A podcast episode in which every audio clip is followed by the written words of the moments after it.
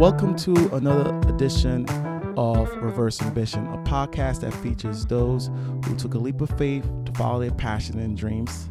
I'm very excited to have this brother on uh, on the podcast today.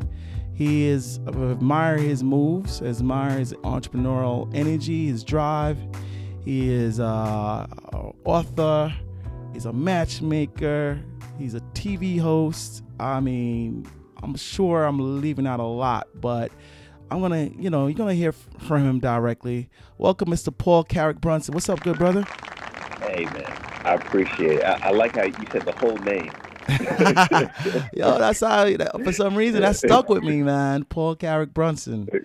Yeah, you, you know that that's special that you said that, man. Because I remember when uh when I was first trying to like get my whole branding game down, I um I went with Paul Carrick Brunson because uh there was this other cat. His name was Paul Brunson, Oh, and he was like, yeah, he so he he so Paul Brunson. He's still alive. He's he's my he's like roughly we look the same mm, roughly same age. He's from the D.C. area, so I, was, I was born in New York, but lived in, mostly in the D.C. area.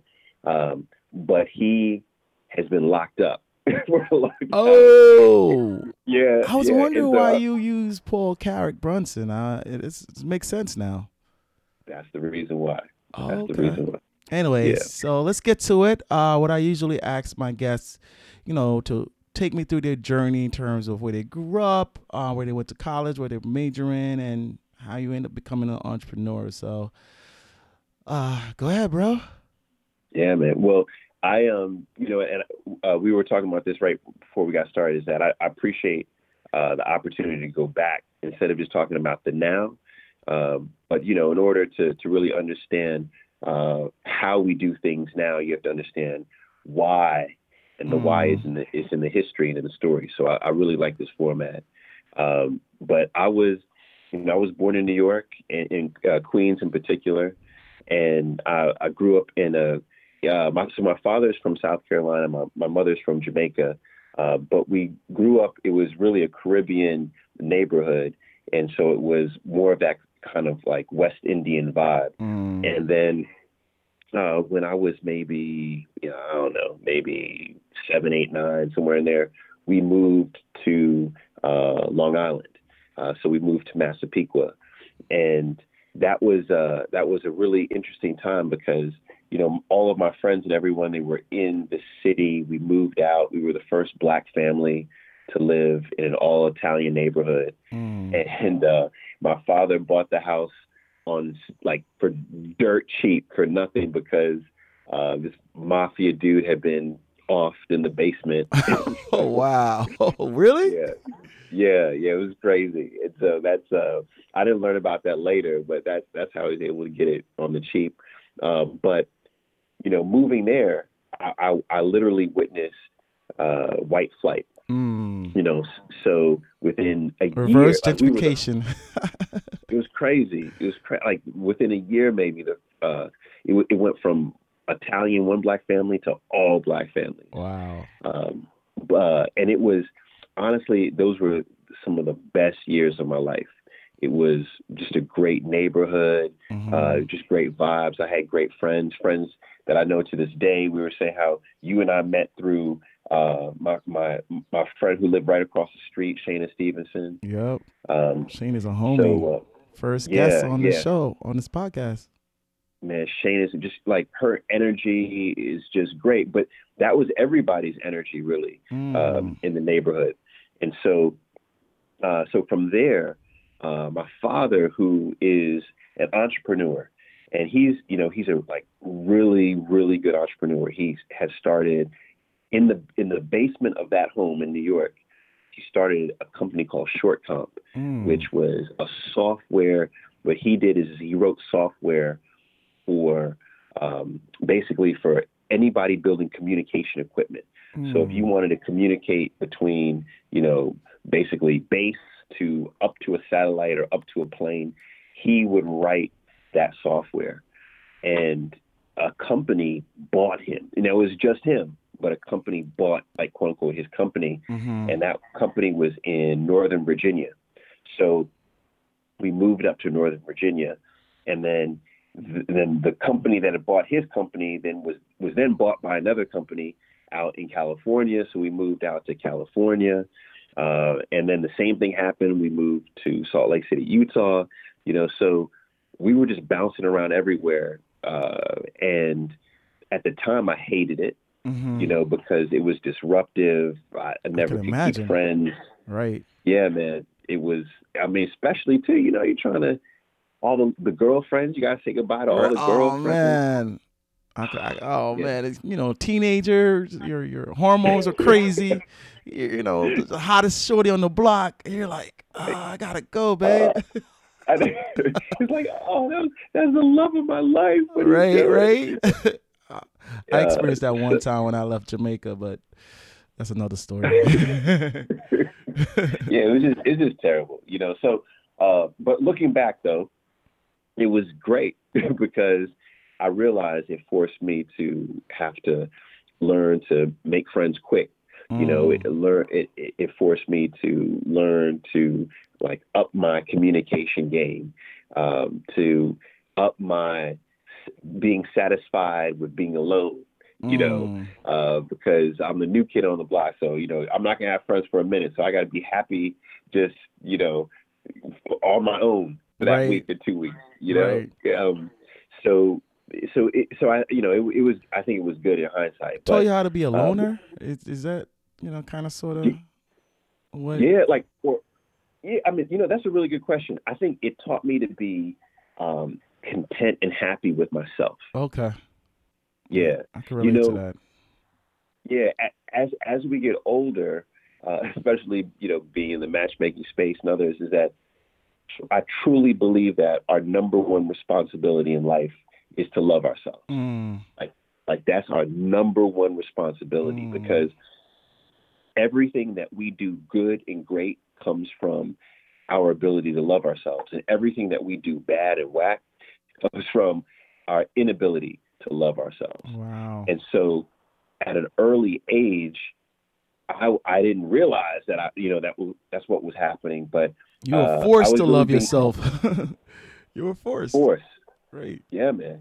Yeah, man. So, so, so that was, that was really good. And, um, and I was happy just being on my own and, and I learned to just be able to create and develop. So I, um, I always had jobs, always. you know, Mhm. working, hustling, like, and it, and it, you know, what's interesting too is I didn't hustle for the money. You know, I love getting a check, Mhm. but I really, even at like 13, 12, 11, I really hustled for the, um, you know, how can I figure out how to do this thing better? Mm. Like, be more efficient. Like, so, you know, like one of my first jobs was selling, uh, I would sell cans of Coke, uh, Coca Cola to, uh, uh, to construction workers in our neighborhood, or actually was the neighborhood next to us. And, you know, I would literally sit down because my aunt would, t- you know, we were moving everywhere. So my aunt would say, you know, you know, be in touch with your feelings. So write those things down. You know, you should journal. And so at an early age, I, I she gave me, you know, a pen, uh, a little journal book. But instead of writing my feelings, I would write down ideas on how to like perfect what I was doing on my business game. So I would write down like, okay, a can of Coca-Cola costs, you know, whatever, Wow. 15 cents. Uh, but if I get, you know, a bag of Doritos and I add that, uh, then I can actually increase the price by, you know, more than double that. And, you know, so I would you? just write down, How were you I- I was- man, I was probably 11, okay. 11 to Wow. 12. Yeah. Yeah. Uh, and so that then, you know, writing down those business ideas, how to like be better at delivering the product or whatever it was, that led me to writing full blown business plans. Around 11, And- 12. Man, yeah, I mean, but I would say it was full blown by the time I got to maybe, you know, 15. How many at business plans you wrote during that time? Oh man, I mean, I was man, countless. Like Wow. it was, it was, yeah, it was countless ideas, man. Like even when I, I look back, I was like, yo, I had some really good ideas. right. Like I had, like maybe 16 years old, I had the idea. I was like, you know what?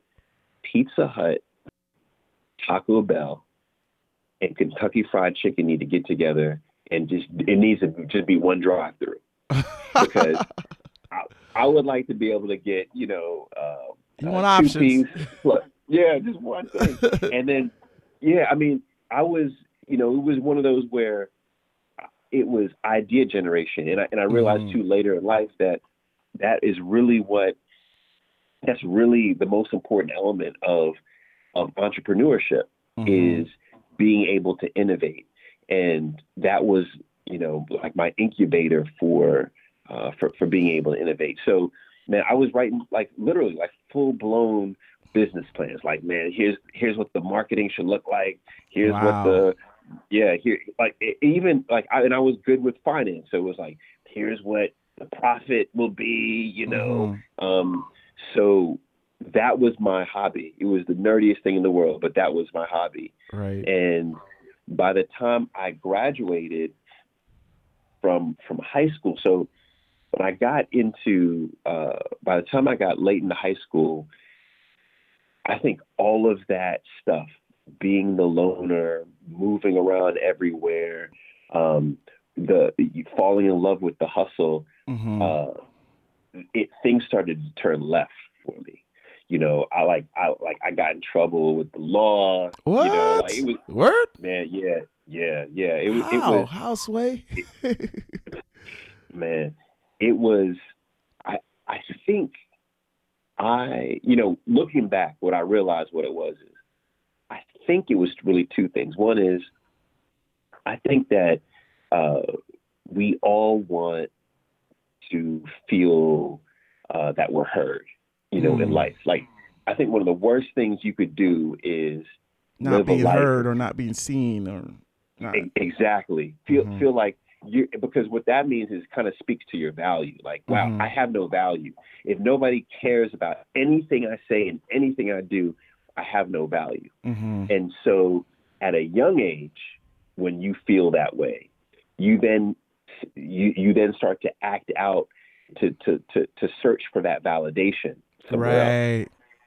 you Right. know so for so for me what it was is it was man i need to search for like that validation somehow so my thing is you know ev- everybody had their uh i guess their uh their their thing that they turn left on hmm but, but my thing that i turned left on was man i literally started like breaking into cars What? yeah, yeah, and and it wasn't, you know, because so keep in mind this was the kid who was writing business plans. Exactly. So I wasn't just like I'm gonna break into the car and I'm going to take the change out of the thing. It was, no, I'm gonna break into the car and then I'm gonna go drive this car up to somewhere and I'm gonna go. I'm gonna sell it. So. the, Wow. so I, I I had a whole like major thing that that that then forced me to um, to be that loner again hmm because I was You didn't have Yeah, any so when was- accomplices. You were just doing it by yourself. man no I had accomplices Oh, okay. I, I but but I, I had started by myself though oh, so you're the leader of the pack. man and I and I and I like brought on a crew uh huh. and and um and it, it was terrible because man some of the folks uh the fellas in the, in the crew they were over uh 18 and over 21 Mm. so when eventually when we got caught because everybody gets caught eventually hmm um man folks did real time you know Wow. the folks who were who were um 18 and, and, and 21 and and even and and I even had some you know had some time Mm. um, and and so uh, by the time I got to college, I was my first year. I was on probation. Yo, I would never. I don't think a lot of people knew this story, bro. Know this story. Man, I, I yeah, I don't think I've ever publicly told this. Where did he go to school? Uh, College. Yeah, uh, Old Dominion. Okay. Yeah, So Yeah, he was went- on went probation your freshman year. my freshman year. I was the only like I literally had a, a PO. Like people are like, "Who is this guy coming to visit you?" Did You you, did you did you look the part? Did you look rough? You know, like don't mess with me.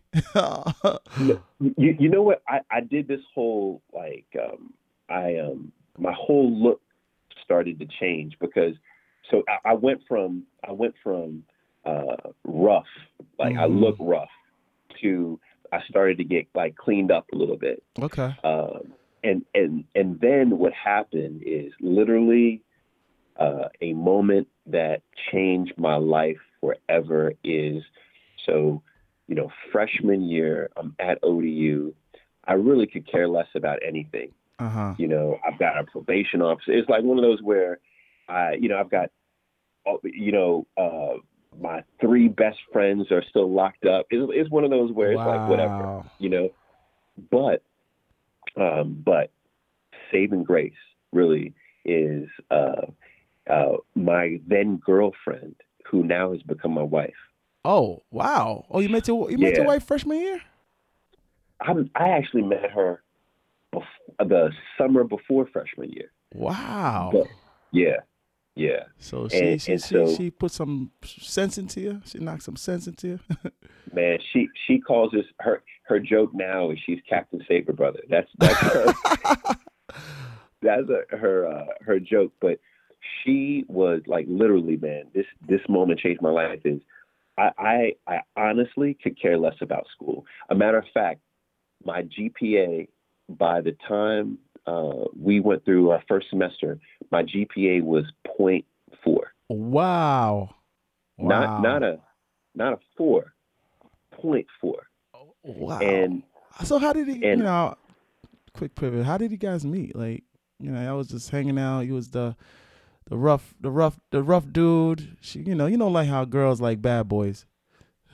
Yeah, but she- so she she didn't like me at first. You know, Oh. yeah. What what happened was uh, we we met on a uh, the summer before school started. You know how you like kind of go to visit the school, Right. And- Orientation, all that. Yeah. Uh, I had gone. You know, my father brought me up because at that point they were like, okay, we we can't trust him. You know, anywhere by himself. right. So he, it was like me, my father, then everybody else, just like like kids by themselves, and it was it was me and him, and um and so she was in my my orientation group, Wow. and and and she, you know, the two things. One is I thought she was like like beautiful beyond, but then on top of it, we she scored the highest in this test. I don't know what test we had to take some kind of like uh, whatever test, and she she got the highest score. And I remember the teacher pointing her out, like you know, Jill Cobbs has the highest score, that kind of thing. And I thought, wow, you know, she has got beauty, brains, like all of it. And then uh, when I talked to her, she so she's from Richmond, so she had that kind of southern Mm. thing. And for me, growing up, I was obsessed with uh, a different world, Mm. um, the show Different World, and I was obsessed with Whitley. oh, word. Yeah, man. So, so, she was your so Whitley. that- she was my Whitley. I was like, wow, this is this is crazy, you know. So, um, but we were just friends, and uh, literally we were friends through, um, you know, uh, like like just like literally we were friends that became best friends. okay. and yeah um but um that that one moment though is we were in uh we were in the library and uh i'm sorry not the library we were in a bookstore because she was getting books for class and i could care less i was just there because she, She was there. she was there All right, And- Dwayne. yeah, yeah, exactly. And so, like, she kind of was was standing by this one bookcase, and I was just looking, and I saw on this bookcase, I saw this book with this black man on the cover, and he was smiling. He had this sharp suit on. He had this big cigar in his hand, and the title was "Why Should White Guys Have All the Fun?" Oh, okay. and I looked at that book. And Reg- Reginald Lewis. Man, Reginald Lewis's book. And t- at that moment, or to that moment, I had never read a book cover to cover. Oh Never. wow. Never, like I'm talking about literally high school, middle school. I'd always, you know, flip through some of it, but never cover to cover.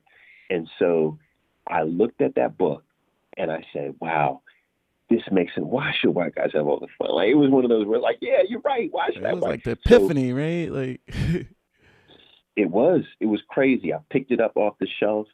I flipped through it, started reading it, and then my then, uh, you know, girl, that girlfriend, my now wife Jill, she was like, you know, hey, I just let me just get this for you. You should get it. And I was like, Wow. "What? okay, get a book, okay, okay, I'm getting a book for this, and got the book. I read the book in three days, wow. and literally changed my life. The book changed my life, and I started to do all the things that I saw him or, or, or heard him say that he was doing in the book. Mm. You know, I started to get mantras, and I was like, let me start to work out, and you know, let me um, start mentoring. And I got, I got, I, I enrolled in the Big Brothers Big Sisters program, um, uh, and uh, you know, I just, you know, started to to change my life. Literally, it was literally the book. Like a lot of people say, oh yeah, you know, I had lots of things happen in my life to change it. No, it was the book. you know exactly what time and place and thing that got you, you know, pivot, make you pivot, you know, you know, Hard. hard. hard, Piv- pivoted hard. So I went- I literally went from a po- I, I literally went from I so I was suspended my first year in school um, because my GPA was so low, Oh wow. And and so I was suspended my first year, and I literally went from being having a point four and suspension to coming back, and I basically got um, like literally almost all A's by the when I came back, and I had you know three years of racked up almost all A's to the point where I graduated with honors. Wow. Yeah. Dang. And, Put in that work. Man, I put in work. It, it, I'm telling you, it was the book. Like it was, it was what it was. You know, going back to the seeking validation, the confirmation is. I think what I was looking for is I was looking to see somebody doing it big Mm-hmm. that looked like me, mm-hmm. and I ne- I didn't believe that I could do it big. So you know, like for DC, for example, my my best friend, his brother, just sold like sold dope, Mm. and he was doing it like he did it bigger than anybody I'd seen do it, you know, and because that was my best friend's brother, he treated me like his little brother Mm. and seeing the respect he got, you know, the women he got, you know, the clothes he had, you know, he was the first one. We lived in Northern Virginia. He was the first one to like bring me to DC, you know, to see, okay, this is this is what y'all do in DC. You know, it mm-hmm. was it was it was he was doing it big. And so, you know, so I just aspired to that. I was like, okay, so That was your trajectory until you got the you saw the Reginald Lewis book. Yes, yes. And I saw Reginald Lewis was doing it on a whole nother level, you know, Uh-huh. and and um and so that yeah, so it so it changed things for me. And um, you know, so then when I graduated from college from ODU, I applied to man, I applied to like a hundred no, no, I'm sorry, that wasn't a hundred. It was maybe what was it, sixty different investment banks Mm. from big investment banks to, to small and and I thought it was a it was a you know it, it was going to be hard for me to get because my academic career even though it was strong at the end it started off so weak Mm-hmm. you know um, so uh, I got passed over by uh, all the big uh, basically I got passed over by every bank with the exception of one investment bank out of Richmond Virginia Mm.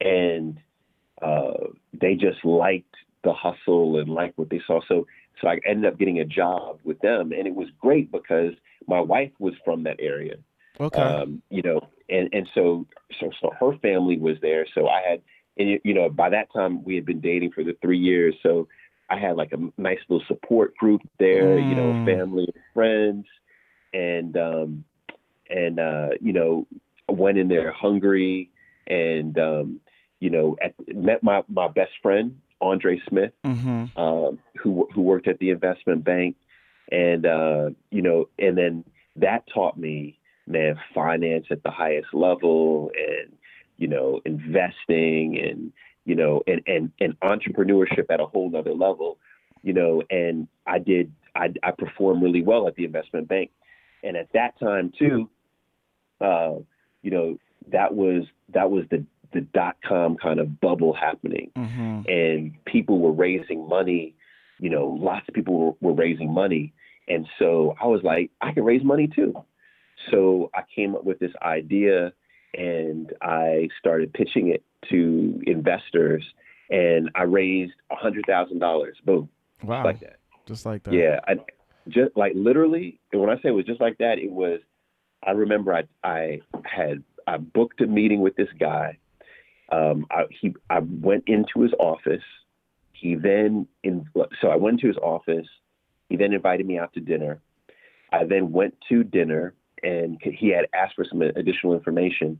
So then I brought back like this Bible stack of of of like research. Mm. And I remember sitting it on the table, and he said, "I'm not going to look through that." He said, "You know," he said, "What we do here is," he said, "we we we bet on the the jockey. We don't bet on the horse. The horse that that's what's on that paper. The Mm. ideas." He said, "I'm betting on you." wow. You know, and so literally he pulls out his checkbook, and he writes hundred thousand dollars. Wow. What was the what was the business plan? What was the business? it, so it was it was kind of wild, right? But the essence of it was uh, animal. It was animal shelter. It was called Animal Spot. So um, you know there are you know uh, uh, I don't even know how many there are now, but say tens of thousands of animal shelters Mm-hmm. you know, all around the country. And the problem at that time is they didn't have software to manage uh, how many, you know, dogs and cats that they had. Because you think an animal shelter may have like, you know, 50 dogs and cats, right? Right. But each one has a its own schedule, feeding schedule, uh, medication, if you Mm. if, if if if they're adopted you know it would be best to collect the information of who's adopting them right it was all of this data that they didn't have and what we did this company is we designed software for the animal shelters So this was and a would side hustle, or you know, were you no no still no an no no this investment is full banker? time But No, no, oh, this- so you left the investment bank, or you're yeah, still? yeah yeah I, I straight up left left investment banking It- the moment that we raised the money Oh, okay. Um, I left. Yeah, I left him. Matter of fact, so we we we got the investment, and then as soon as we, I say we got the investment, is I built out a team Mhm. of it was me, it was a s- uh, my CFO Brian McCauley, who was also worked at the investment bank. Um, we had a CTO, uh, Aram Terminasian. He was a uh, developer, and we all then moved to Northern Virginia. So we were in Richmond. We moved to Northern Virginia because that was like uh, AOL was like really popping hard in Virginia. Yeah, that's I remember Yeah. that. Yeah, it was it was really like this tech mecca.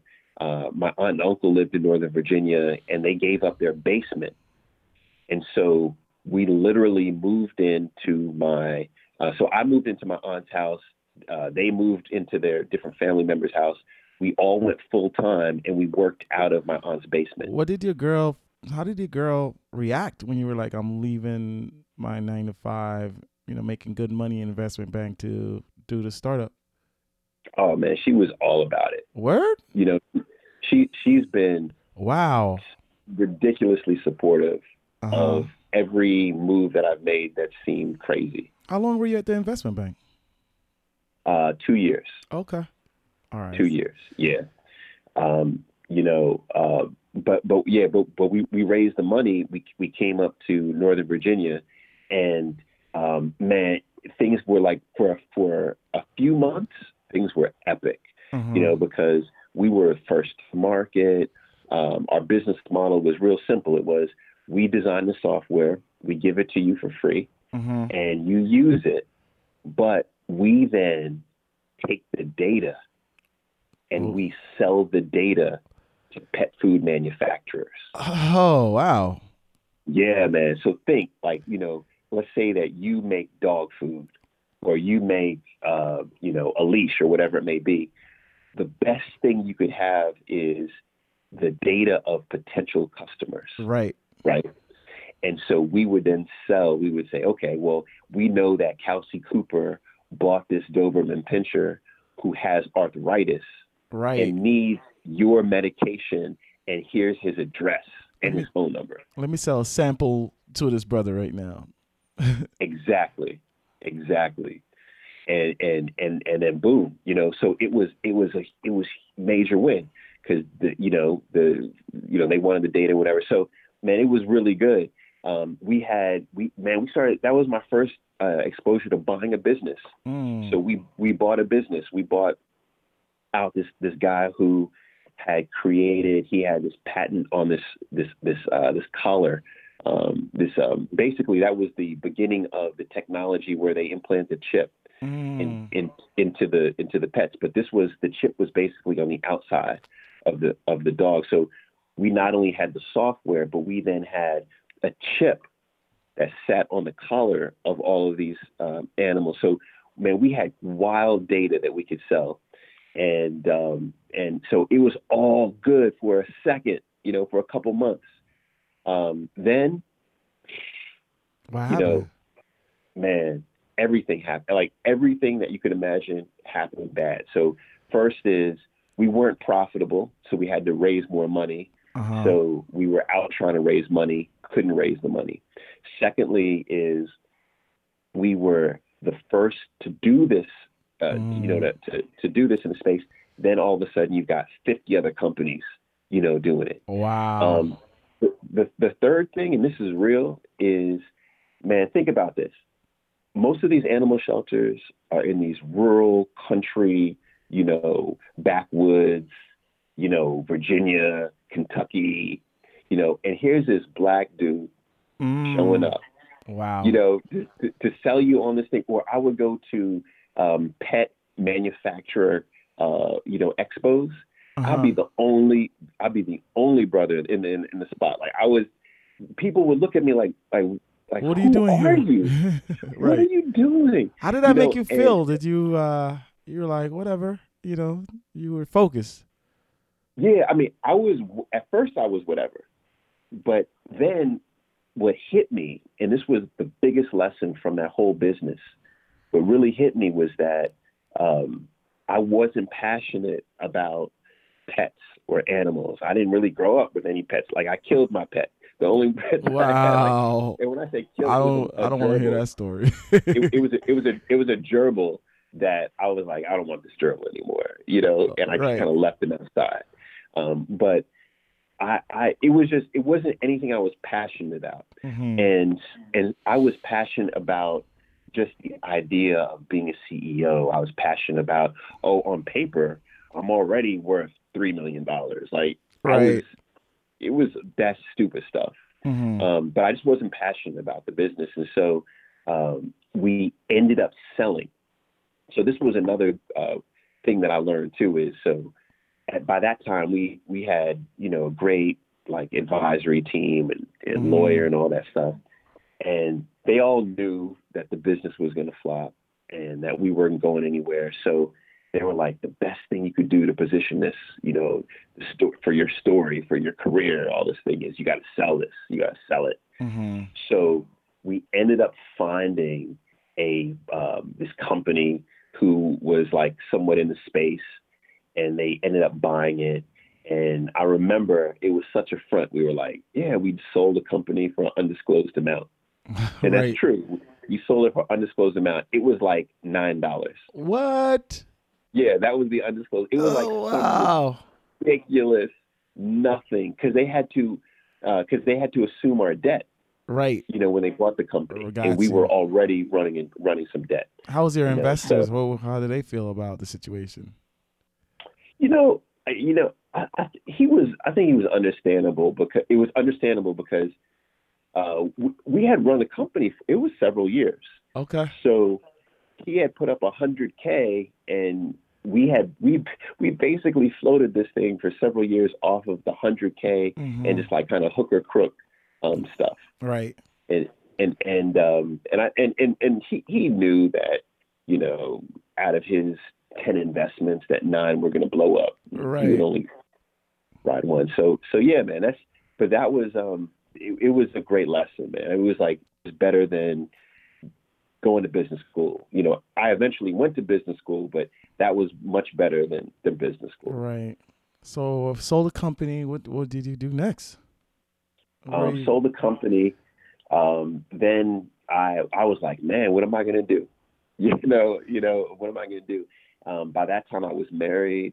okay. you know, uh, yeah, I got married in, in between that, and uh, we were in Northern Virginia. My wife and I had a place in in uh, where were we? Uh, Arlington. Um, that was uh, uh, that was uh, September 11th. Um, that's that's right when that was. Uh, but then, I, so I ended up getting a job at Kaplan Test Prep okay. and and I ended up getting it was a it was a great gig actually. I ended up becoming uh, the director for their second largest center in the world, and I was their youngest director, and I was their first uh, black director for for what what they call a super center, Mhm. and and basically like I I, I had a staff of like I don't know it could have been thirty something people plus you know a hundred plus teachers. Um, it was about a six million dollar budget, and the only way, the only reason why they gave me that gig is because I, you know, had been running this other company for five years, Mhm. and um, and so I did that, and then very quickly, by year two or three of being this director at Kaplan, I started coming up with an idea for another business and and that and that was I saw that there was a big gap in services for for basically black kids. Mm. Um, we didn't have a lot of black kids coming to our centers, and um, and I understood it was about the model, right? Our Mhm. model was we sell to rich parents, but I was like I was thinking that a better model is sell to institutions like schools, and that way the kids would get the, the services right. Right. you know so that was my idea um, and then i mean this by itself is probably a five hour story but long story short is i met this dude who uh, ended up changing my life. His name is Enver Yücel uh, who, who, who became my mentor. He lived in turkey. Oh, and how the hell you met him? man man that yeah that, that is like i mean the, the short story of that is uh it was a fluke. It was like he he had come into he and his whole team had come into our center our kaplan center to tour it uh huh.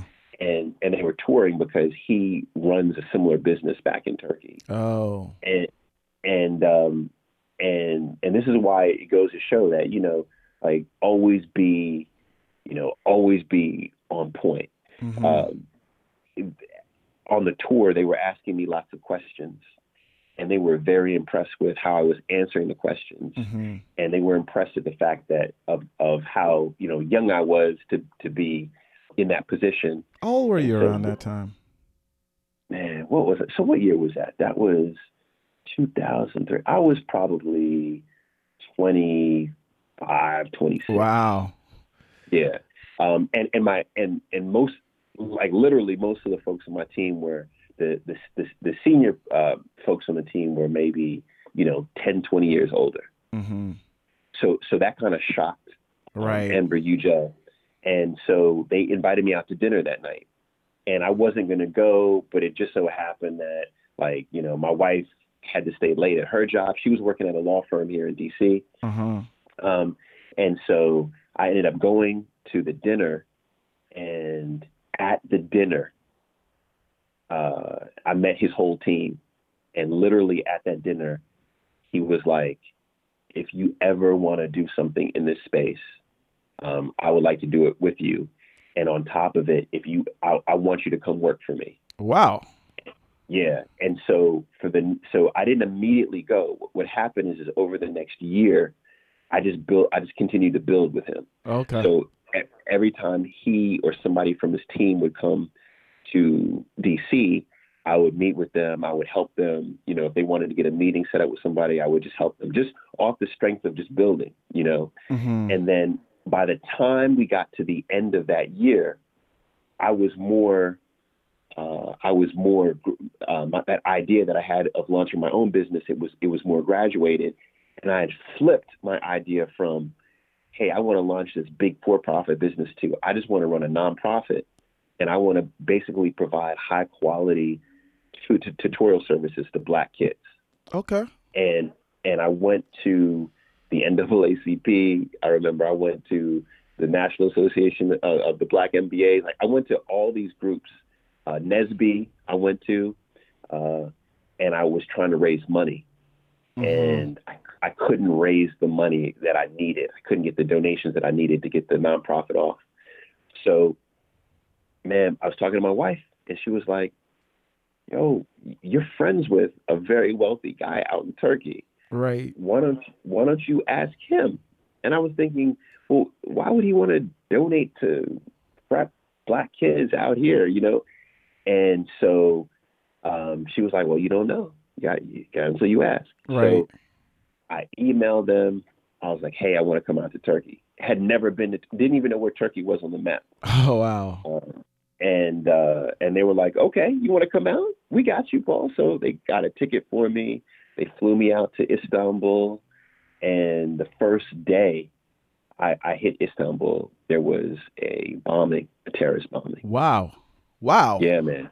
Yeah, 67 people died, Wow. and and um and that was a moment that changed my life because I could have been caught up in that. I was close to where it was. Mm. And but the reason why I changed my life is because I saw how they got down and I liked it because as soon as the bombing happened, I was like, bring me back to the hotel. Like, I'm, I'm staying in the hotel. Like, Right. Right. I'm staying on lockdown. And uh, Mr. Yücel's nephews, um, who are my best friends to this day. A matter of fact, I was literally just talking to uh, one of one of his nephews earlier today. Uh-huh. Um, but but uh, but they came to my hotel and they said, "Why are you in the hotel?" They said, "We're going out tonight." Wow. I said, "What?" After the bombing. bombing. What are you talking about? And they said, "No, no, we're going out to the club. We're going out." He was like, "You know," and I said, "Why?" He said, "Because we're celebrating that we're alive. You know, Wow. we're celebrating, we're Okay. celebrating life." And I was like, "I can, I can work with that." Um, and I went out there. We, you know, we went out. We went to this crazy club that valet park yachts, and it was just one of those where um, it was such a wild experience. But but long story short, I was in Istanbul for a week, and at the end of the week, I decided, okay, I'm going to pitch Mr. Yücel. I'm going to pitch him on this idea and just see if he'll maybe write me a check. Maybe he'll write a check for like 50 grand as a donation, and that would help get me started, and I can go full time. hmm And and I pitched him, and he looked at me. He was like, "Well, I've got a deal for you." He said, "I'm going to donate to your nonprofit, but I'm going to give you more than fifty thousand dollars. Wow. But in exchange, I want you to run my business in America." Wow.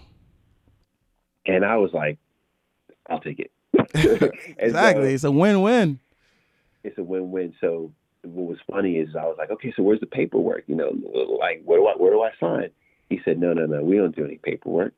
He was like, I just shake your hand, Wow. and if I shake your hand, then, then, then, I mean it. And I thought, well, I don't know about this.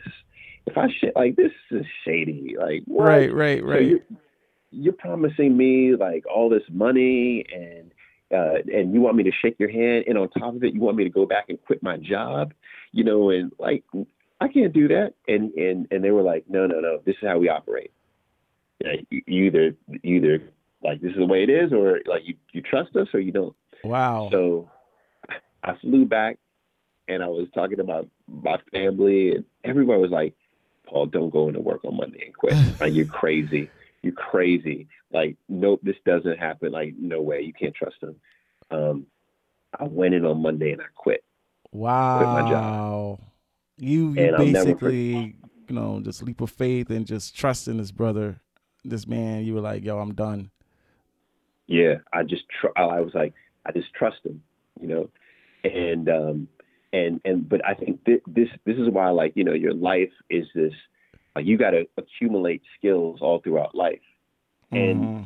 from you know from like being in the streets to not like I think I had developed a, an eye for like can I trust like I think my right. my intuition, you know, was is was was high, and so um, I trusted him, and so he he had promised that if I quit, um, then they would send me the wire immediately, and then I could start to get his business up and like start to like you know make things happen. hmm So I quit. I reported back. I was like, okay, I quit. So you know, Turkey is like I think went like seven hours or something ahead of us here in, in uh, DC. So I was expecting the wire confirmation on the next day, Tuesday. It didn't come. hmm Wednesday, it didn't come. Thursday, it didn't come. Friday, by this time, man, I'm like, wow, he got me. Ah, Like this was. what was your wife saying during this time? She was like, oh, he set you up. right. it, it was a setup. Uh, but lo- but you know, uh, about a week, uh, maybe it was ten days later, the wire hit. Oh wow. You know, and I was like, oh okay, where these these they're like black people, like they're just late. You Right, know, right, right, like, right. I- I you know, it. most people it. will not do that though, right? You know, most brothers will be like, "Nah, I'm not quitting this job." So, you know, like you said, that skill you acquired in terms of how to judge character, you know, serves you well in a situation. It helped. It helped. And then and then that whole thing, man. That that whole thing is a whole it's its own chapter, man. I, I Mm. did five years with that with that family um, and life changing to this day. Um, they're close friends of mine. He at that time he was worth a couple hundred million dollars, and since then he's now worth over a billion dollars. Wow. Yeah, yeah, Enver Yücel. Um, but and he he put me on to the next level of the game, you know, in Mhm. life, and introduced me to incredible people. Put me on the board of his company. So Mhm. I sit on the uh, on the board of his company. Um, I just I just saw life at a at at, at a whole nother level, Mhm. you know. Um, and ta- he just kind of taught me about business at the highest degree, at the highest level, Right. and and that then emboldened me and empowered me to, you know, then start this whole nother career. I, so I, I so then I quit working with him, and I went and became a matchmaker. Okay. You know, how long did you work that's him? how the matchmaker thing. I worked with him for five years. okay. Yeah. Um, and and he he held to what he promised. We we built a, you know, I, I built up my nonprofit, Uh huh. and um, I built up his business, and uh, and I and what I did for him is I led his investments in the U.S. Mm. Um, and uh, it was man, it was great. And a matter of fact, it was doing the nonprofit work that led me into that led me into matchmaking. Okay. Um, yeah, because we we had won a contract for DC, and we were administering a um, a summer program uh, for these high school kids out in, D, in DC, mostly from Southeast. And uh, I, you know, we had built it up. Like I had, I had uh, 12 full time people just working in the nonprofit. Oh wow. Yeah, it was it was it was legit, man. A matter of fact, I mean, you know, he got a bad rap back in the day, but a lot of football players were funding a lot of uh, great programs. Like Michael Vick was one of the first people to write us a check Mm. for the nonprofit. Um, man, good folks who who really looked out for the community. So what we would do is we would run programs for them. So like say Michael Vick was doing the Michael Vick uh, Summer Academy Oh, okay, I got it. he would bring us in to teach the kids at the summer academy. Mm. you know so we had uh, we had projects all up and down the east coast. You guys New were the York back end, back end of these things, um, these exactly. programs. exactly exactly. Um, so we did a lot of football a lot of basketball programs a lot of um, schools. And then we started to even move up the kind of chain and um, and then full on municipalities and cities were hiring us. So the D- so literally DC uh, hired us to come in and run this program. Wow. and and and so we were running a program. And i mean at that time man i was living man i was living a dream life. You know i was i had a nonprofit organization um, that was doing this amazing work. At the same time i was basically leading investments for a guy that was close to being a billionaire i was flying back and forth between istanbul and new york and um, uh, go out to Paris or go to. I mean, I mean, it was just it was crazy. Um, I was man, I was meeting, I was in the most ridiculous meetings in the world. Like man, I remember one time uh, I got a call from Turkey and they were like, you know, Mr. Yücel's friend. Uh, oh no, no, I'm sorry.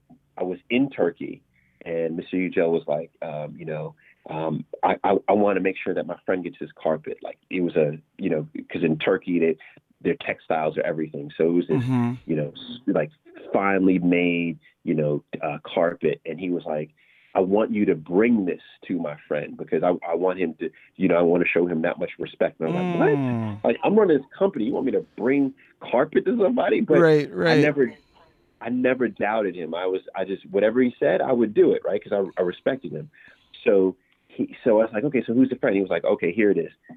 So he writes the name down, or like his assistant wrote the name down, wrote the address. I never really looked at it until I got to DC.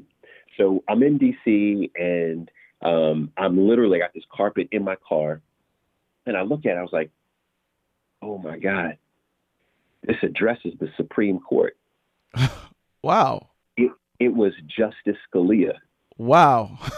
and, and I brought this carpet in, and here I am in his private chamber, and he's like, "Sit down," you know, and you know, you know, of course, his politics we could, I, Yeah. I, I personally disagree with, but it's pretty interesting when when you figure when you see yourself sitting having a drink with Justice Scalia. Mm. You know that it was just like I felt like I was living in a whole nother world. Um, but what I think what it did is it emboldened me. It, it emboldened me to believe that I literally could do anything, right. not in an egotistical way, but just in a, you know, if if you put your mind to it, you can do it. You can get it done. So when we were running that program in DC, and I saw that not one of those 100 kids that were in our program had two parents in the household, I started looking at that saying, damn, here's, we're doing tutoring, right? But fundamentally, something is, there's something missing in black households around um, fathers not being in the black household. And then one of the counselors joked me and said, um, you know, Paul, why don't you become Hitch? and if and if, if you become Hitch, you could just hook up all the moms. And it became this joke. It was like all summer long. The kids were joking me. The um the staff everyone was like, Oh, here's Hitch. He's gonna be Hitch. Wow. Man, I was like, hmm. You you, you think this is a joke? Okay. All right. So- You're looking at it, yo. There's a reason for this. There's a reason for this. Let me jump. Let me let me explore that a little bit more. Man, I, I went I went full on in. I did my research. Uh, my wife and I did this thing called the brown sugar party in our house where we were inviting people over hmm and you know people who were single friends of ours. And um and and and I just saw that that there was a space. There was there was a way. So at the brown sugar party we would play this game. Hmm and I saw that it was a it was a game it was a really cool game to bring people together like especially uh, men women you know um it was it was just a, it was just, it was kind of like black jeopardy but it included drinking um, Right.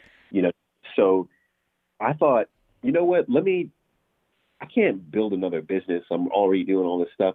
Let me just kind of license this idea to an existing company. Hmm so i started researching what are the companies i could sell this idea to and i found out that there were these things called these people called matchmakers. Mm.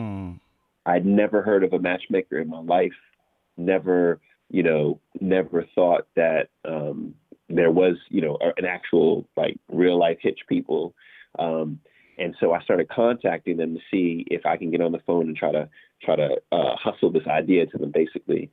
And they uh, nobody would respond to the call. Nobody would would would message me back. You were and, just cold like, calling these people, or yeah, I- I went onto their website. I would drop them emails, and I Okay. would, uh, yeah, I would do emails and then calls.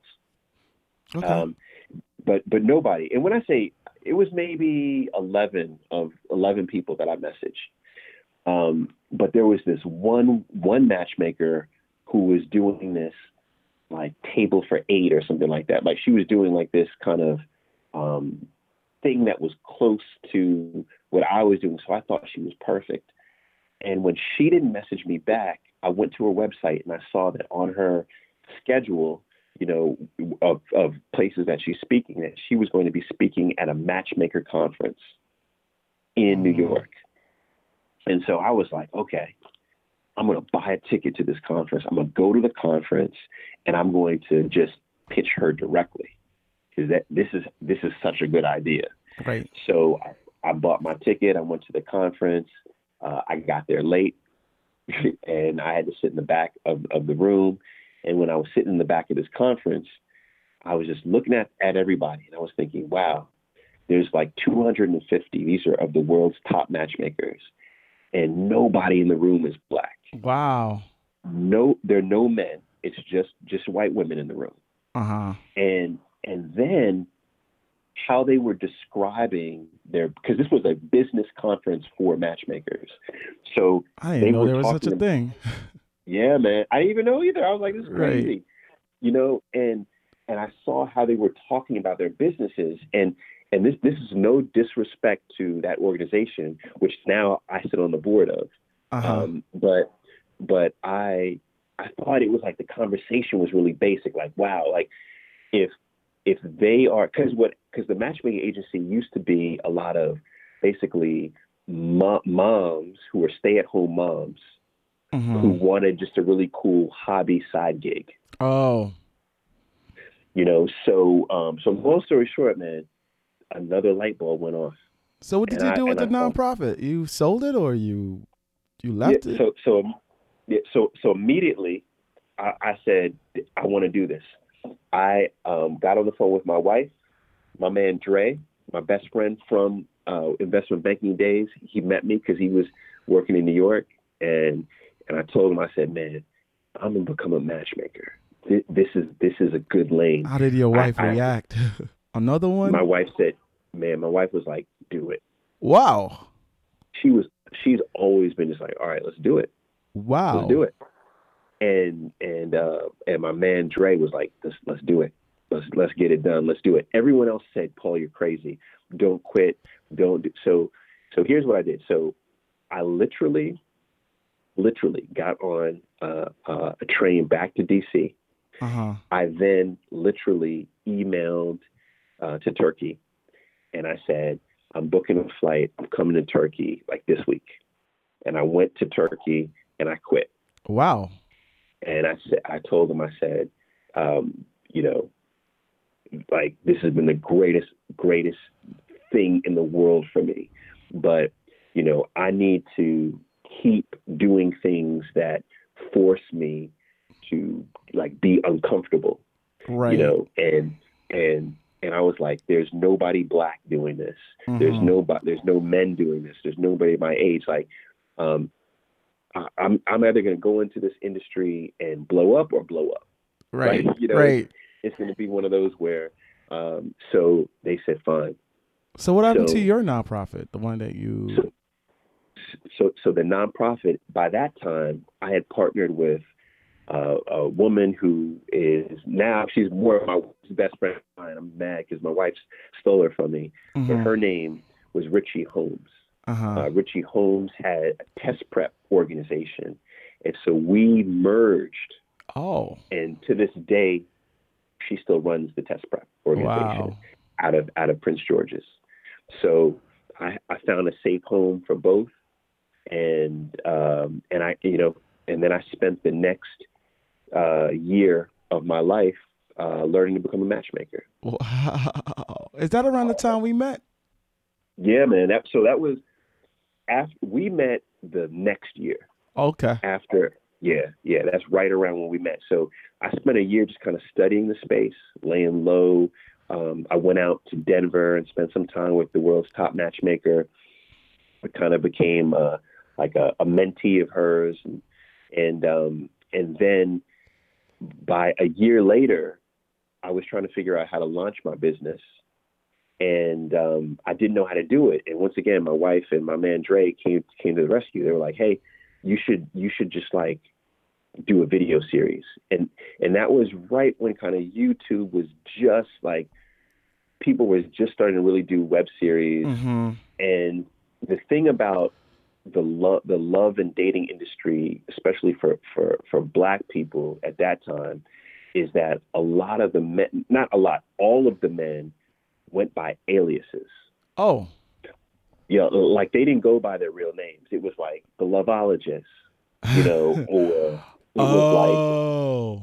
okay. yeah, yeah, it was like uh, my man Rich Jones, who who's who's incredible. He went by Slim Jackson, you know. Um, uh, freaking uh, Dame, uh, Damon from Very Smart Brothas. He was like the champ. Like that was it. Right, The right, champ. right. Like, I remember that. it was just aliases and and not only was it aliases but everybody hid.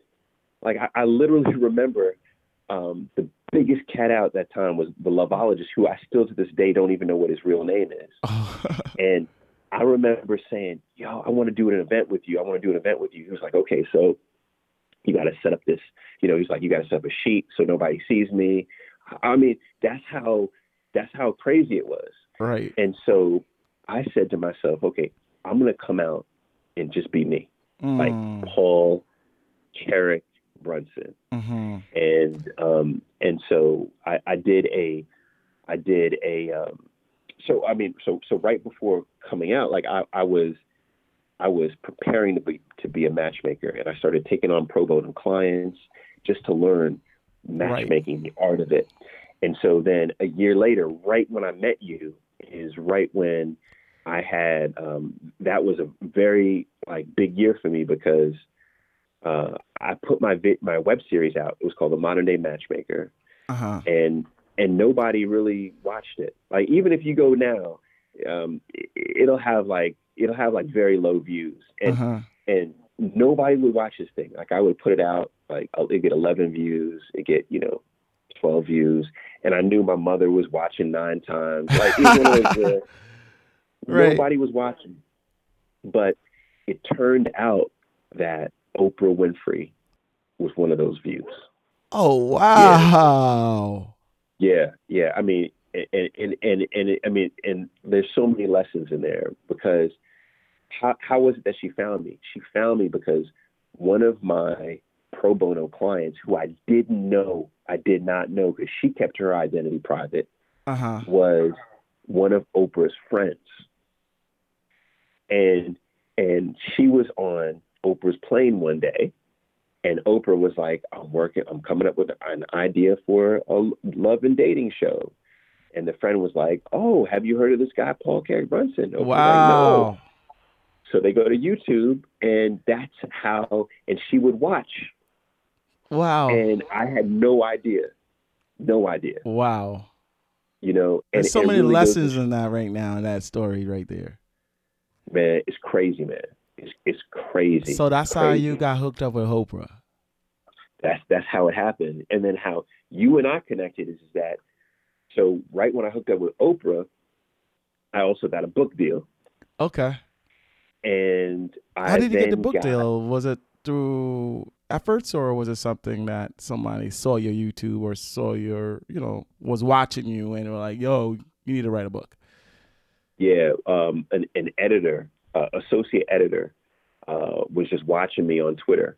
And at that time on Twitter, I was doing this thing called Modern Day Matchmaker I Wednesday. think I remember that. I remember that. Yeah, You, you had all the single black woman attention. I remember that, bro. yeah. that's when. Twitter Every- was. That's what you know. I don't think Instagram was around, so everyone was on Twitter.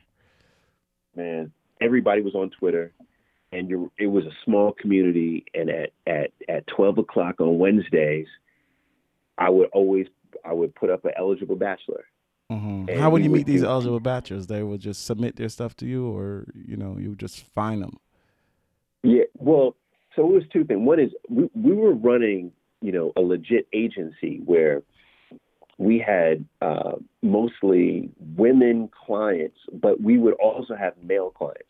Okay. So some some of those bachelors were our actual clients who had come to us because, you know, of the website or because they saw, you know, an interview that I did, that kind of thing. But but then what we started doing is we started just doing straight outreach. Mm. So if we were at an event, uh, I would literally just walk. Oh, okay, your name's Kelsey. Okay, so um, are you single? Okay, you are single. So and, and that's how it would work. okay. And and um and, and on Wednesdays we would we would put up these bachelors, and it got so much attention that uh, that uh, Gotham Books um, that they uh, it was a a, a subprint of um, a Penguin. They literally just DM'd me and said, "Have you ever?" They said, "They said if you ever think about writing a book, we would love for for uh, we would love for you to pitch us. Have you ever thought about writing a book?" And and my response, I'll never forget it was, I responded. I said, "Oh, I already have a pitch. I'm ready." Oh wow! Did you have a pitch? I did not have a pitch. I didn't even know what a pitch was. Oh, I wow. had no idea what a pitch was. I Wow. said, I'm, I'm, I said, I've got, I've got a pitch. I'm ready. And they said, okay, so when can you come to New York? I said, I, you know, next week. Let's do it. So um, I, I literally uh, worked my ass off, you know, figuring out how to put together a pitch, and I did. Uh huh. And then went into their offices, pitched them, and literally, literally, I walked out of the meeting, walked down the block, maybe halfway, and they called me and they said, we, "We'd like to offer you a deal." Wow. And and and Yeah. the Oprah thing was happening at the same time too. Yeah, yeah, and and that I mean, quite honestly, I think they they gave me the deal because of the Oprah thing. Like they were like, "Okay, he's got some heat." So, Right. Right. Right. Oh, so they, you know, they they knew that you had a, a situation going on with Oprah as well. Yeah, yeah, and and and they kind of they saw that, so so they gave me a deal. So so what was really good is so I had the, the book deal, I had the Oprah deal, and then I um, I was able to go to OWN separately outside of the the TV deal to then get funding for a tour. Oh. And I, oh. and I, yeah, and that's how we met. So I built the tour idea around being able to promote the show right. as well as promote the book. Wow. Wow. it's amazing listening to the story, bro. I man, listen. I don't think I don't think a lot of people know this journey you've been on, bro. Like, and this is not even man. close where it's not even nowhere near where you are right now. So, okay, so I, I know we gotta speed it up a little bit, but how did the Oprah thing go? Um, I'm sure the book went well because I, you know, I, you know, when I did that event in Brooklyn, you know, ton of women showed up. Um, I think, Oh yeah, man. I think we had Estelle perform. I forgot, uh, but it was it was it was a good turnout, and this was like in some Ghana, you know, somewhere nobody black people wouldn't show up, and then they showed up. Yeah. Man, it it was it was epic, man. I mean, uh, the the only I only have one regret. You know what that regret is? What's that? Is is that is that we and so I have to take the responsibility on my team is we messed up the orders. So Oh, we had you know so opening week between we so we man we did like six big events hmm that whole week i we had over 2000 sales wow. over 2000 sales first week and the way that we were selling uh, so what we were doing is we were saying you buy the ticket to the event and for the Mm. ticket price you get the book Right. The problem is is then we got so then we ran all of the book orders off of uh, like two or three credit cards hmm so we found out that those didn't count as independent sales Mm. and and, and then it ended up just messing up uh, the New York Times bestseller list. Wow! So we- you you would have been on there if you didn't if you did if you had made these individuals put their credit card information in, you know, individually. Man, we, we, we possibly would have been number one, two, or three. Oh wow. Yeah, it was it was man, it was like I was depressed because that was that was part of it because you know wh- what I've been what I've learned over the years and what I had even knew at that point is that leverage is really everything. Mm. You know, like I, you know when I look back at my career, you know everything was leverage. It was like um, I it was like so the OWN deal really happened because I was I was a writer for uh, for Essence. Mm. A matter of fact, man, this was back in the day when Essence had five main writers, hmm and Essence would profile their writer of the day on the on the first page of their site. hmm Every writer had one day. Demetria had a day. I had a day. It was crazy. hmm So you would go to essence.com on whatever, like Tuesday, and you would see my face plus my article. It was just like it was unbelievable. It was Right. incredible. But, How but did you start writing for Essence? You didn't. that, see that's the thing. It was the leverage. So I started writing E- Essence because I was writing for um, what was it? Uh, Clutch magazine, which Mhm. was um, a small site, and I got to Clutch because I was writing for. And you were talking, and you were writing about matchmaking and relationships and all that. Yeah. Okay. Yeah. Yeah. So so so you know, so leverage was everything. So, you know, in my mind, uh, right around the time when we were, when we did those events, my my drive was to leverage the events to to get the New York Times bestseller list. hmm You know, so um, uh, so the events were great, man, but we didn't get the list because we we just messed up administratively. Right. Yeah. Um, Right. But um, but I mean, it was it was great. I mean, you know, uh, I I ended up doing. This is funny. I ended up doing. So I we did the show Lovetown. Yeah. Uh, How was that Love experience?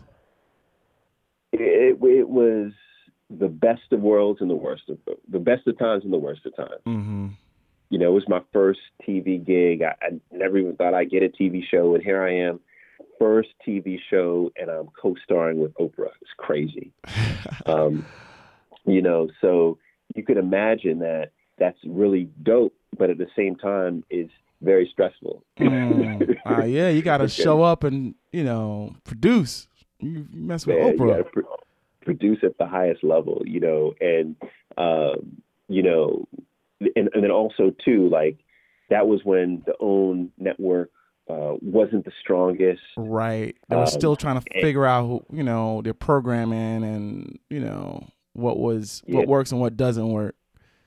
Yeah, man. I mean, I remember saying, you know, the show's on the OWN network, and and people would say, "What channel is that?" You know, it's like it was weird. It's like some channel West Bubble, like 180 something. I'm like, is that a channel?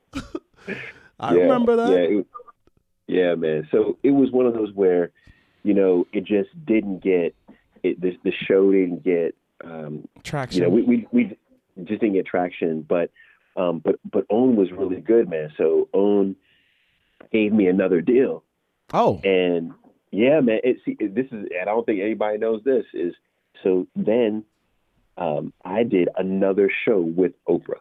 wow. I didn't know about Yeah. that. It, it was one pilot and done. Oh, Uh, yeah, so it was, and it wasn't my show. I was a correspondent, so it was. The show was called Soul Pancake, mm-hmm. and um, uh, that cat from um, The Office. Uh, damn, I can't even remember his name. Um, with the glasses.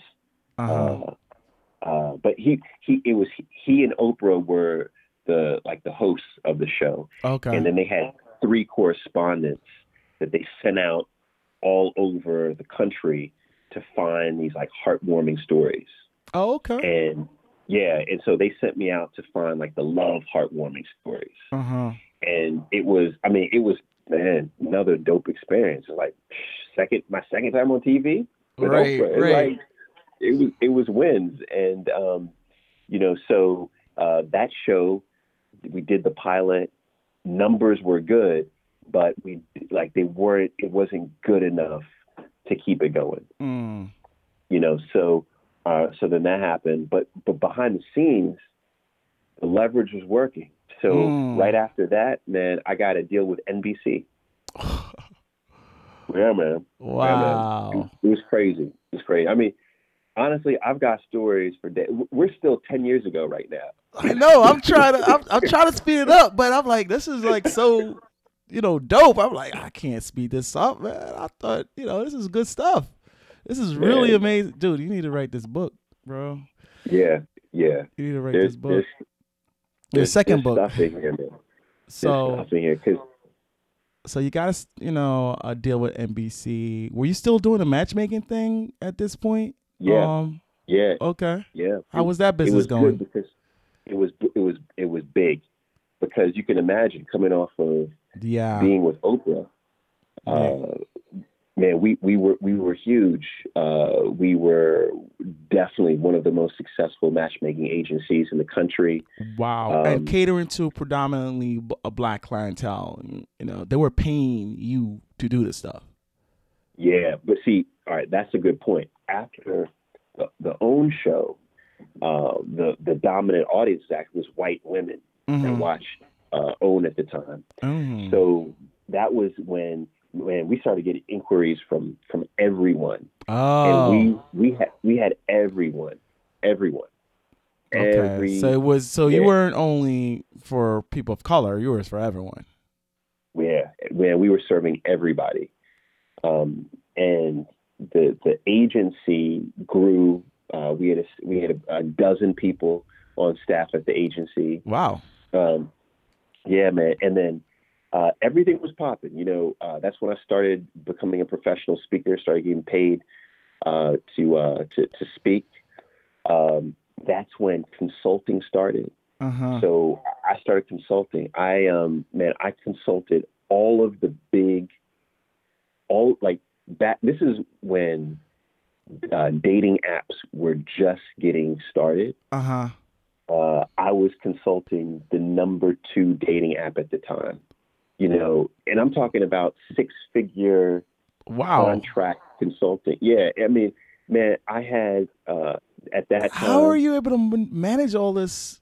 You know, stuff that was coming in, opportunities that was coming into you. Did anything fall through the crack? I mean, did you, you know, how were you able to keep everything, you know, flowing and fluid and, you know, give your best effort on each, you know, each opportunity?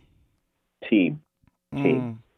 Yeah, team, and and this this is where I think all that crazy stuff of me being a you know writing business plans from uh, you know like a, a little age, like all the all it was very helpful. You know, having run at that you know by that time I had already run uh, you know small businesses, but like six million dollar budget businesses. Mhm. Uh, the the nonprofit itself was over a million dollar budget. You know, um, the even going back to Animal Spot, like I was able to run.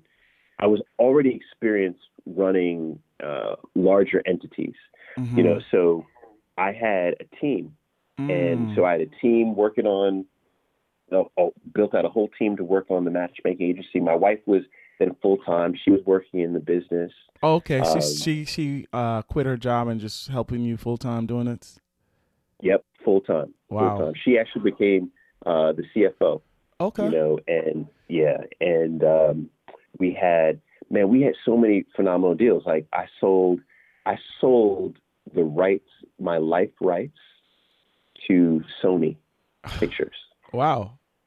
yeah it was it was columbia actually Are you trying to say they're Um, gonna be a movie about you? well man, see th- this is one of the crazy things is that was right when the uh remember the sony hack Yeah. Uh, yeah, yeah, it was it was it was kind of crazy, but uh, we already wrote the manuscript. We spent a year writing the manuscript. Um, man, it was just you know. So I mean, the script is there. wow. Uh, yeah, but but we we we sold that. I mean, it was just crazy. We we uh the the NBC deal that ended up not going. It, and it was, so it was a massive show. This this show called Ready for Love. Mhm. Eva Longoria was doing it, and and and a week or two before they started shooting, they replaced me. Wow. Yeah, and that's when I started to understand. It was crazy, man. It was right around that time is when I started to see like how rough television is, Mm. and and, and it was funny because I would go to like a BET, hmm and I wasn't black enough to for BET, Uh huh. but for NBC I was too black. Wow. It, yeah, it wa- it was it was crazy, and it and it wasn't just like it wasn't just like quote unquote too black. It was I wasn't stereotypical black male. oh, oh, they wanted And- you to be that that rough around the edges, hood, you know, jo- jock type, you know, persona. Because I remember. or or or funny, or just like straight like telling Oh. jokes all the time. Mm, You know, Right. you know, you know. So it was it was it was um, you know. So so they they were- they replaced me off the show, but it was great because they still had to pay me, so I Mm. still got my check. Right. Um, and then then we parlayed that, we leveraged that to another deal. Uh, so then I got to deal with NBC Universal. Um, I mean, this is Man, becoming it- like a TV personality now. Like, you know, you had your matchmaking business going. You already wrote a book, did the OWN thing. So now you were in television. yeah, yeah, it was it was legit. It was it's funny because I always look at TV as a part time gig, Uh huh. but every year for the last ten years, I've had a TV deal. Right. and um, you know, uh, you know, some of the shows don't go like the NBC Universal. We spent a year working on that deal, hmm and we shot a pilot. I started doing integrations, like uh, remember the Preachers of LA, that thing on Mhm. Oxygen, Yeah. that crazy show. I I, I did the after show for that. I, I Oh. hosted the after show. Um, you know, but it was just man, every just just just doing different deals. So I, I did that. I did um, after that. I then got a deal with uh, ABC News. Oh wow. Yeah, man, and I I executive produced my my own show. Uh, it ran under the 2020 banner. Uh huh. Um, but uh, it, it took us a whole year to shoot it, and I was I executive produced it. Um, you know, so man, every year um, I did. I've I've done something in television, either pr- producing or hosting. I did. Um, man, three years I hosted Black Enterprises Our World for three years. yeah. How was that? How was that experience? Oh man, it was incredible. It was it was a man. It was a like it was surreal because I grew. I literally grew up watching Ed Gordon host the show. Mm, um, and then watching Marc Lamont Hill uh, host it. Um, and they're two like like legit icon icons, wow. you know. So uh, to to be able to to uh, to host those, uh, you know, after them was was great. Right. Um, yeah, man. I mean, you know, it, I mean, it's been crazy. Like, I don't even know. Like, there's so many. Uh, we're still we're still like four or five years ago. I know, I know. How do we how do we get current? I mean, I know recently you had another opportunity um in London.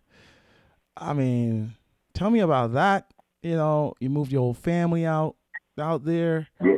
Tell how did that go? How did that happen? And how was that transition taking your whole family? You know, by now you have two sons, you know, and your wife. How did that all came about? It, it it was a it was you know uh, I can't say it was a fluke, but it was it was literally they just saw me on social. Oh, wow. You know, they they saw me on the social. They were like, hey. Um, you know, uh, so this is a show uh, that's an established franchise Uh-huh. over in the UK called Celebs Go Dating. Uh, it's a super popular show um, in the UK and and and, and kind of in Ireland, and um, they uh, they were looking for a new new co-host, Uh-huh. and they they they interviewed me, and they had never had an American do it. and they wanted to mix things up a little bit. So when the opportunity came up, my wife and I never took it seriously. Like really, we we we always looked at it like ah, we, we're doing so many other things. Like by that time, like we we had sold our matchmaking business in, in 2016. Okay. Um, but we were doing lots of other projects, Mhm. like lots of other projects, and so to move to the UK for whatever amount of time was not necessarily something that was top, the top on our list. right. But but we looked at each other. And We were like, why not? You know, why not? Why not get our boys out of this crazy country that's that's mowing down black men? You know, um, why not? You know, expose them to a new culture. You know, why not? Um, you know, be only four and a half hours away from to take a trip to Africa or Mhm. uh, two hours by train to get to Paris. Like, why not just do it? It's three or four months. So we so we took the gig, and Uh-huh. we were able to still maintain all of our other gigs. And and you know what was your other crazy? gigs at the same time? You know, you say you were doing a lot of projects. What kind of stuff you were, you know, what, what your, your guys' hands were in? Oh man, we um so uh, public speaking, Uh-huh. uh, which which which is a like a legit uh, once a month kind of big gig uh-huh. uh, you know, thing. Uh, consulting. I was consulting for easily like Fortune 1000 companies. wow. Um, I was at that time. I had become a, a business journalist, which I still am for USA Today. Right, So I was a columnist. Uh-huh. You know, for USA Today, I was n- not only writing a weekly column, but I was also that was in the paper and also um, online. But I was also hosting the first digital show for USA Today. oh, wow. Yeah. Um, I was, and then also I was uh, hosting. I was probably my third year of hosting. Uh, I do these masterminds, these big cohorts, twice, uh, two masterminds um, a year, where I'll have between 60 and 100 people in a cohort, and uh, they're split up into different groups. But I'm teaching, uh, you know, uh, entrepreneurship, so business startup, people who are either starting a business or people who are trying to grow their business from uh, you know, maybe 50k in revenue to 500,000 in revenue, Wow. uh, but business growth. So, man, I mean, I was like full out uh, on the board of trustees for uh, uh, BA for a university for one of BAU schools uh, here. Uh, I was at that time. I started my project in Jamaica, building school there. Um, you know, yeah. I mean, I was busy. I was busy, and so to leave Uh-huh. was was was a lot but we did it and you know what once again my wife was like why not you know and it's been one of the best experiences so right now we live between dc and london so so i am i i still so the show is now now i'm on my third season of that show wow. It seemed like Yeah. yesterday you started it. yeah well so it runs twice a year Oh, okay. Yeah, and it's it runs like a soap opera. It's crazy. So we're on every night. We're on Sunday night through Thursday night. Every night. nine, Wow. nine nine p.m. One hour every night. Um, it's crazy, man. And and man, it's like over a million people watch it every night. Um, it's it's um it, man, it's it's a, been a blessing because it's opened up a whole new community, a whole new set of experiences imagine. You're global you know, now, bro. Man, if like we, it's it's amazing. It's amazing. Wow. Um, you, you know, so so we're doing that, and you know, um, th- there's a TV project that uh, I'm working on here now in the states. Um, so I'm I'm doing both, um, and uh, and then still doing all the other stuff, the masterminds, the consulting. Started investing. Mm-hmm. Uh, so so this year we invested in our first big project. It's a, a coffee bean nursery mm-hmm. farm, the only woman-owned coffee bean nursery in Jamaica. Mm. Uh, You know what? Dorette Houghton. It's funny because I remember I used to stay at my grand my grandmother. I think she stayed in St. Andrews, not in St. Andrews, uh, St. Catherine. St. Catherine. Okay. and they had these co- she has these coffee coffee trees and this the the, the, the beans was just fall on the ground. Yeah.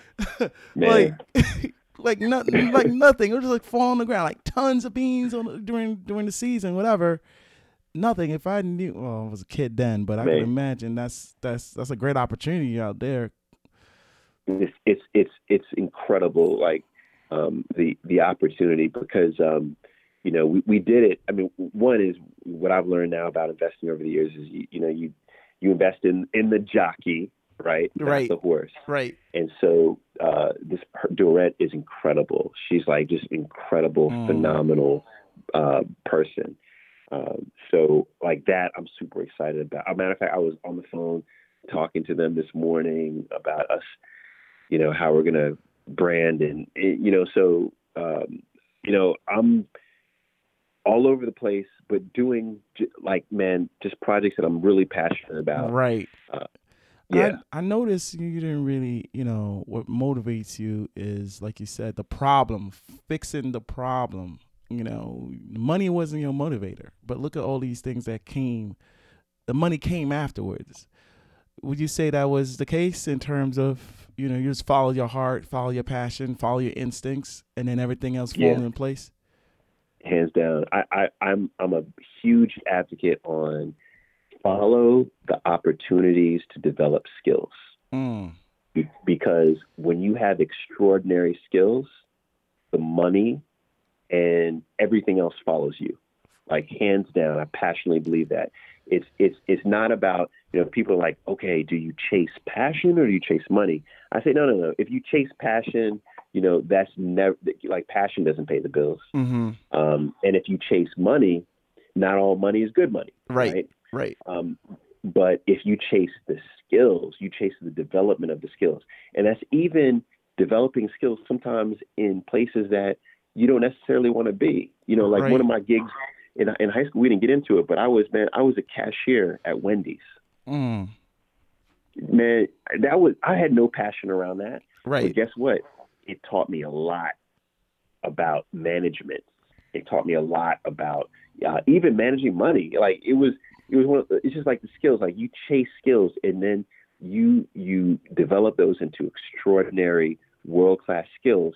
And then once you have those skills, you can then begin to create the opportunities. Right. But I began to leverage it into, you know, opportunity that will in turn bring in revenue. Yes, Wow. yes. Yo, man, listen, I, I, I meant for this conversation to be an hour. It's like an hour going on hour and 32 minutes. So I'm going to wrap it up, man. I mean, oh my God, you dropped so much gems, but uh, just any advice you want, I mean, follow the opportunity to develop skill. That's a great advice, actually, because you're right. Passion doesn't really pay the bills and money is not always good money. So that's a really great advice. Like you should trademark that that statement, bro. That's, that's I've never heard that before, but it's really it Yeah, makes a we'll- lot of we'll- sense. Yeah, man. We'll we'll, we'll put it in, in the next book. Yeah, Uh, man. But but but you know, outside of that, I would say the, the other part of this too is, um, man, keep good people around you. You know, Mm. um, I, throughout throughout this whole thing, you know, and I wasn't intentionally doing this, but I'm thinking back to to our conversation. Is I probably said my wife like 50 times. yeah, You know, she, she was instrumental. You know, uh, my man Dre. You know, right. God, man, he he passed away two years yeah, ago. But- yeah, But man. I'm gonna tell you what. Yeah, man, he, he changed. I mean, just his friendship. It like it was. It was. You know, changed my life. You know, he good people. Man, you like you think about this. We have. We have, uh, like, like man, what was that? Ten years ago it was a while ago, that bro. where we met. Yeah, it was a while. It was Yeah. a while ago. I did. I did two events with you. I did. You did an initial matchmaking event. I think this is when you was doing the business. You started out your business, and I remember you had, you know, a ton of people there. I mean, I helped with the marketing and everything, but it was a whole operations going on. I think that's when I met Dre. And the second go around was the the book launch event. So I don't know, man. it's been Yeah. a minute. It's been. A, I've I've it's- seen your journey, but I didn't. I didn't know your journey. I've I've seen it from afar, but I haven't really, you know, you know, this is wow. You but, know, but man, just, just, I mean, like just just our just our connection. It's like, man, you're good people. Like it's it's interesting, and I I have got to tell you this too. So you know, one of you know, if I look back to the favorite moments I've ever had with my mother, mm-hmm. a top ten favorite moment happened because of you. word, Yeah, man. That was at your you had a birthday party right, right, and and I remember that night because man, everybody's like, "Yo, we're going to Kelsey's party, right?" And uh, I was like, "Mom," because my mom was in New York. I was like, "You want to go?" And she said, "She said I'm too old to go. I can't Right. go." And I said, "No, come on, you can go. You can go. Come on, Kelsey, he's good people. Man. He's gonna have good people there." right, Um, I took I took my my mom. I took my uh, my cousin. My mother. She's my mom's first cousin. You know, so she's she's my mother's age. uh-huh. Uh, we went to your party, man. They yeah. had a great time. yeah, I was. They had a great time. I remember that party. It was like a great Gatsby theme, and my own purpose was I just wanted us to to to look good in our best life because I know you know there's a lot of young black professionals here in oh in New York, and there was no places for them to really shine. You know, they would have to merge into the hip hop culture or you know, I wanted something where they could like be their best self, you know? And you know, that Yeah. effort, that party took a, you know, it was a party of passion because I believe in it. And it turned out extremely well, man. That was, you know, that was a dope. I remember seeing you there and uh gave me some good, you know, we talked a bit, you know. Yeah, I think that's the time Yeah. you told me like when you meet a wife, that's like the best thing that would ever happen to you. I think I remember that conversation. yeah, yeah. It was good, man. Know what's crazy too? I'm thinking about, man. We did another project together. You know what it was? It was see, man. You you have been you have been my savior in in New York because I remember I was doing a segment on. Remember Anderson Cooper had a Oh, that's Yeah, right. that? That's that? right.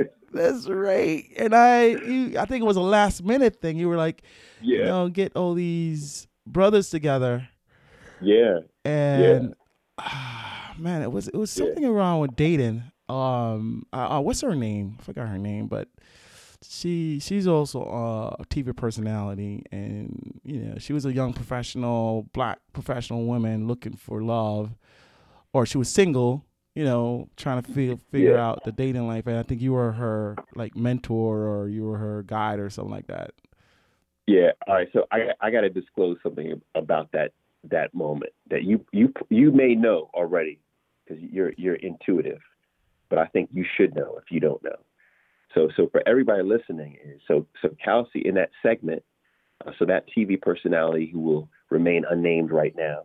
Uh-huh. Uh, uh, in that segment, I had well, I had asked Kelsey to prepare for that segment. I had asked him to put together a group of men.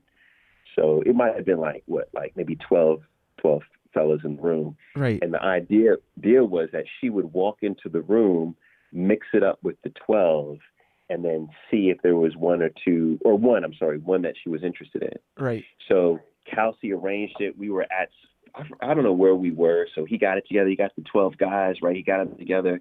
And then I'll never forget, we went in, we filmed it.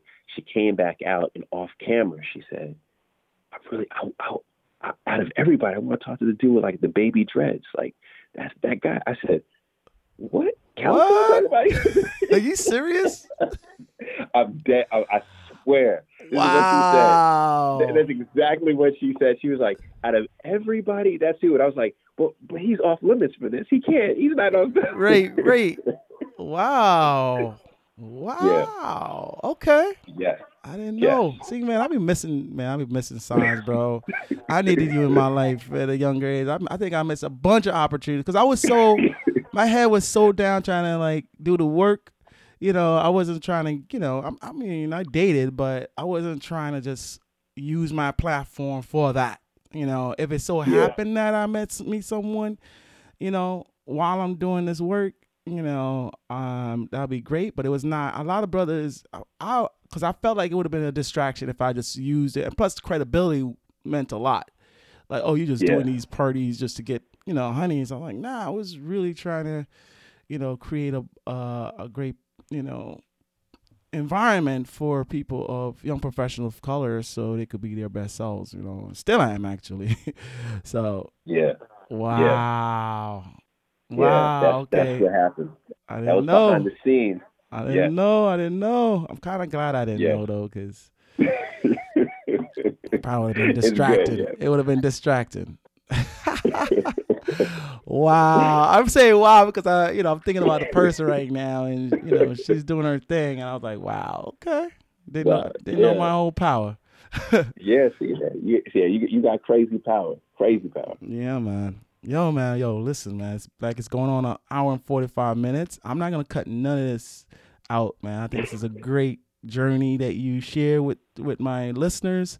It's going to be a great, they're going to get so much from it, bro. And I want to thank you for, uh, you know, I know we, but we, we're supposed to stop at two o'clock. It's almost three o'clock. Yeah. so, I, yeah, my, my my wife had already come to check in. It's it's good. It's okay, good. okay. Uh, but but no, but but thank you, man. I, I appreciate it. I was uh, I I will say that uh, keep keep doing what you do. Uh, I I'm appreciative and thankful for your friendship and all the help that you provided, you know, to me over the years. So Man, thank you, thank you, thank you. Yo, keep doing your thing, bro. Like I said, you've inspired me over the years. You're still inspiring me, you know, and so and your story now even more inspirational. So, you know, you know, you you know, by doing what you do, you shouldn't, you know, you you inspiring a lot of people beyond me. So, man, you know, more blessings, more success, healthy family, all that good stuff, you know, healthy wife cuz clearly she is the the rock of the whole situation. You know, I just want you, you know, just you know, keep keep keep thriving, bro. Yeah, man. Thank you. Same. Same to you. Same to you, uh, and your and your soon to be. I'm putting it out there. Yeah, soon, put it soon- out soon there. To be, soon to be wife and and your beautiful child, man. Same to you. Thank you, man. Thank you. Thank you all for tuning into Reverse Ambition Podcast. It is really a pleasure sharing these amazing journeys with you. It may take some time for you to find your purpose and realize your dreams, or for your purpose and dreams to find you. When it happens, don't be afraid to pursue them. Be more afraid if you don't. Trust God, trust your journey, and most important, trust yourself, and it will all work out. Until next time, I am Kelsey Cooper, the social broker. Thanks again for listening.